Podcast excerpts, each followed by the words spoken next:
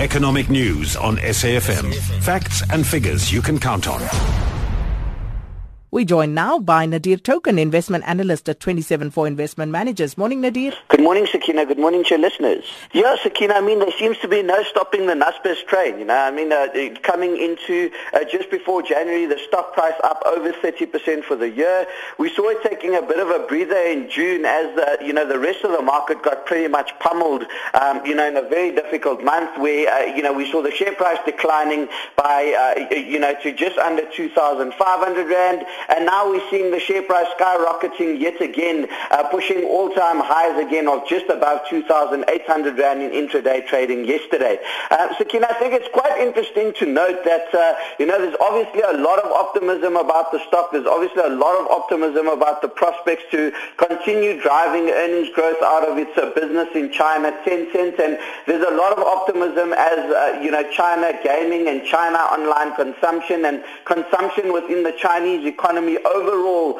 um, you know, starts to really take hold and starts to grow at a rapid pace. Up until now, um, you know, we've conti- we've seen earnings continue or earnings growth continue to keep up with expectations and continue to keep up with, uh, you know, where Naspers multiple is trading, which is above 35 times forward earnings. So you need a considerable degree of earnings growth in order to warrant that kind of a multiple. And, uh, you know, up until now, quarter in and quarter out, uh,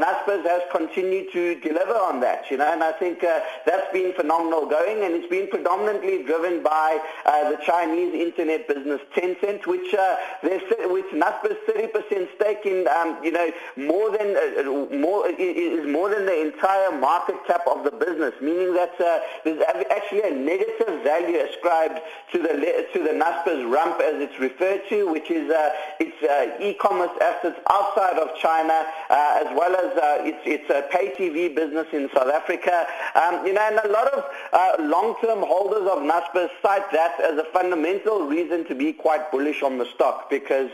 you know there's a lot of value in there which is still, which still hasn't been unlocked, and there's obviously a lot of talk about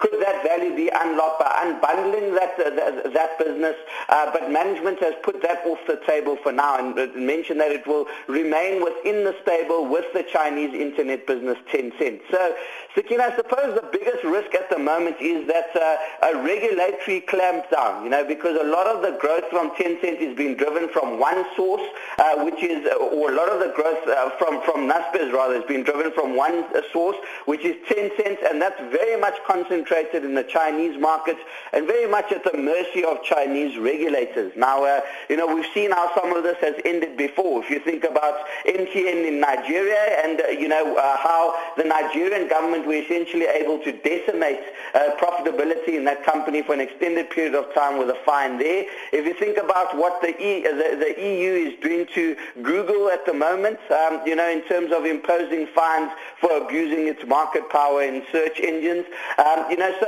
there is a quite a big regulatory risk that, uh, you know, should things turn sour in China, the regulators could look to uh, make an example of Tencent as the market may have thought just a couple of weeks ago with, uh, you know, the Honor of Kings, one of the games within the Tencent stable. And, uh, you know, if, if that tends to happen, um, you know, then we could see Naspers coming under some pressure. So I suppose from the perspective of investors, what's important for the time being is how do you position the size of Naspers in your portfolio? You've got a highly attractive growth stock, um, you know, but it's very much, there's a lot of re- regulatory risk around the stock and, uh, you know, you just want to manage that in terms of the size of your allocation and hence all the questions being raised in the asset management community about benchmarks and having Naspers as 23% of, uh, you know, your portfolio being concentrated in one stock in some of the benchmark indices um, and the, the, the, the advent of many new benchmarks which caps the exposure to one stock given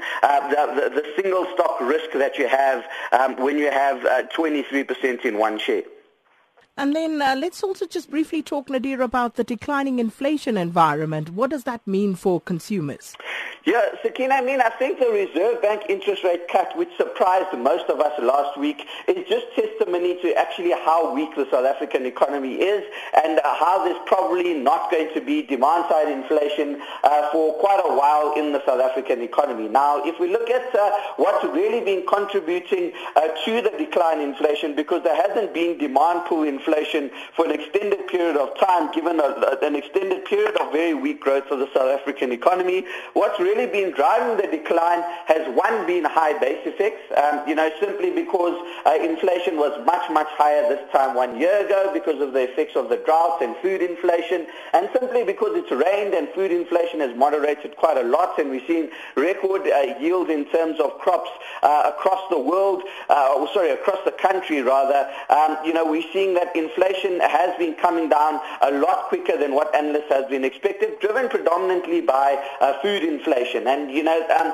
I think, you know, w- once we move over into the new year, that's likely to continue for the remainder of 2017. And once we're likely to move into the new year, um, we're, going, we're likely to see those high base effects roll over and, uh, you know, that no longer contributing to the decline in inflation. I think, uh, you know, on a, on, on, on a more extended long-term basis, though, uh, we're likely to see inflation remain within the target band up until the end of next year, which possibly means that, you know, we could receive interest rate reprieve possibly one more time with one more 25 basis point cuts, uh, although the jury is still very much out on that because it depends what happens with the currency, what happen, and that's really driven by the current account and what happens with regards to the political situation, what happens with regards to the uh, independence of the Reserve Bank being questioned, and I think a lot of those softer factors will drive what the uh, Reserve Bank is capable of doing in terms of supporting the economy moving forward. But for now, Sakina, let, uh, let, let consumers enjoy the interest rate reprieve.